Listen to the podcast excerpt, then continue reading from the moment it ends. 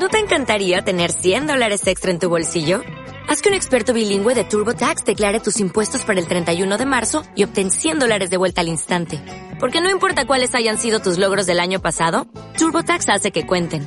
Obtén 100 dólares de vuelta y tus impuestos con 100% de precisión. Solo con Intuit TurboTax. Debes declarar para el 31 de marzo. Crédito solo aplicable al costo de la presentación federal con TurboTax Full Service. Oferta sujeta a cambios o cancelación en cualquier momento.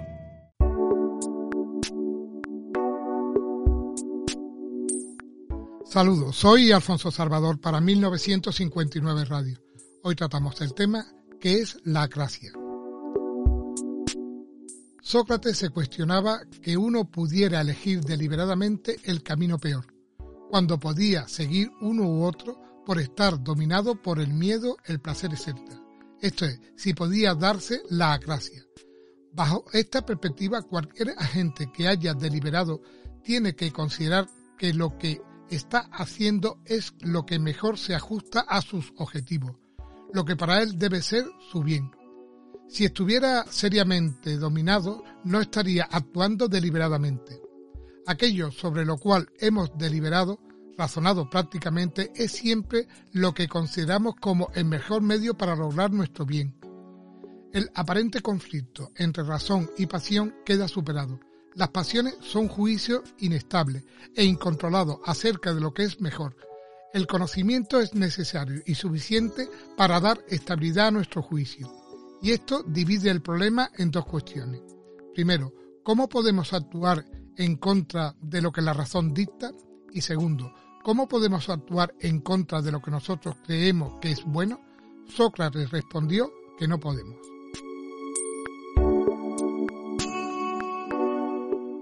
Aristóteles y otros seguidores suyos pensaron que Sócrates pasó por alto ciertos hechos obvios, ignorando el manifiesto contraste de la razón y la persecución del bien como la motivación pasional. Ello implica negar la postura socrática de que toda acción deliberada se dirige hacia lo que el agente considera lo mejor. Yo no puedo tomar un merengue porque lo desee, sino pensar que tomarlo es lo mejor que puedo hacer. De aquí surgió la tendencia a ligar a la virtud con el ejercicio de la razón, en oposición a la pasión con sus consideraciones más o menos a corto plazo, al ver a la clase como un problema moral y a la cuestión de su posibilidad como un problema de ética.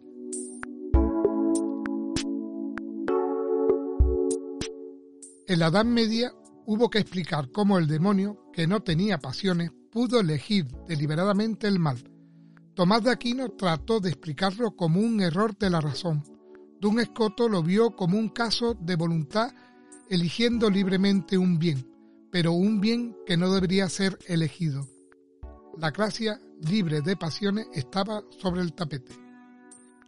En el siglo XX, Ares ve surgir un problema del hecho de que para, él los juicios morales en su uso primario expresan la aceptación por parte del agente de un principio rector de acción. Pero si esos juicios no son puestos en práctica, ¿cómo pueden ser rectores?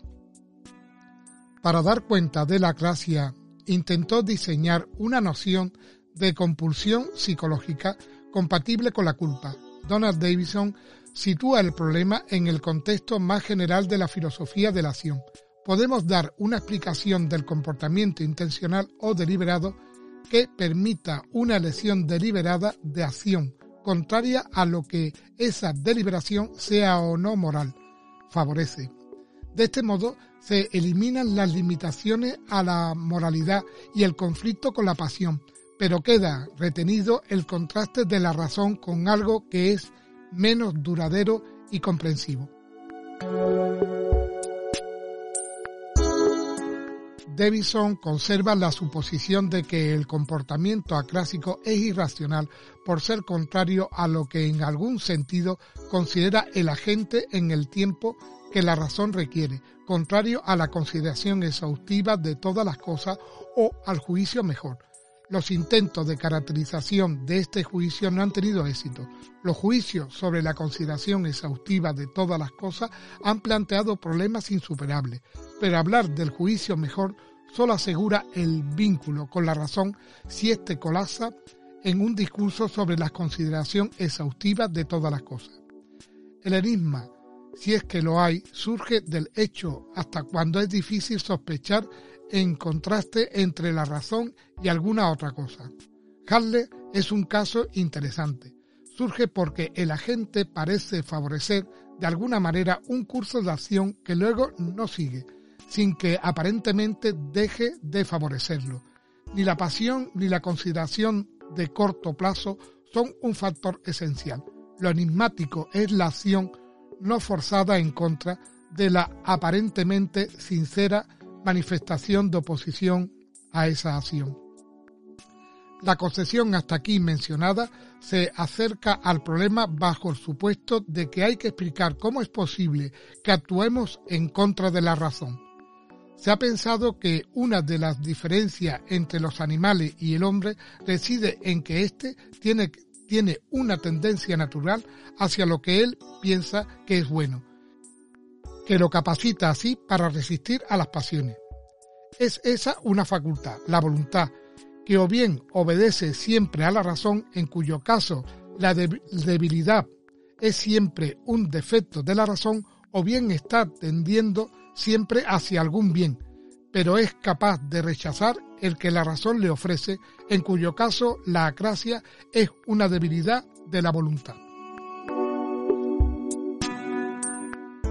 Que la razón no dicte siempre las acciones intencionales parece seguir del hecho de que si no hay un patrón común para juzgar entre dos objetivos, o lo hay, pero la razón no puede determinar mediante ese patrón cuál de los dos debe ser preferido sobre el otro, entonces la gente, la voluntad, tiene que ser libre de elegir uno u otro.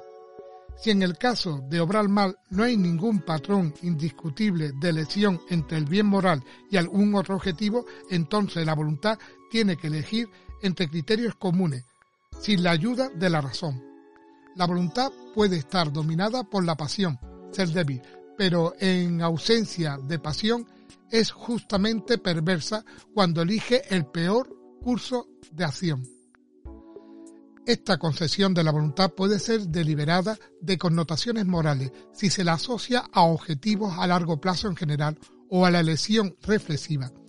Pero resta aún muchos problemas en el proyecto global de postular una facultad racional como esta, que es una estructura inestable, construida con demasiada rapidez sobre algunos particularismos idiomáticos familiares y unas supuestas necesidades de la experiencia.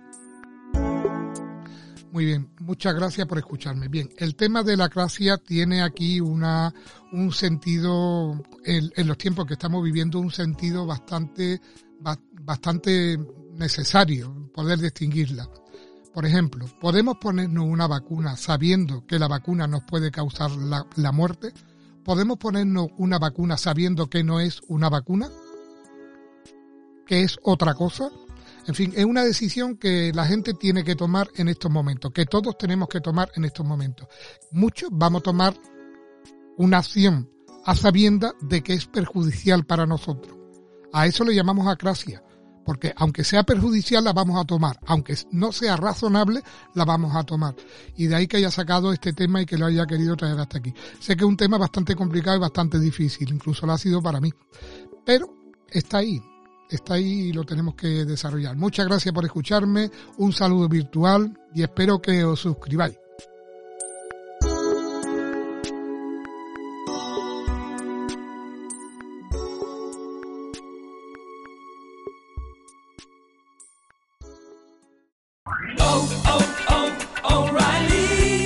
¿Necesitas ayuda? En O'Reilly Auto Parts te ayudamos. ¿Necesitas algún consejo? Te aconsejamos. Nuestros profesionales en autopartes están siempre disponibles para ayudarte a encontrar lo que necesites. Excelente servicio al cliente es solo una de las ventajas que ofrece O'Reilly Auto Parts. Los profesionales en autopartes. Oh, oh, oh,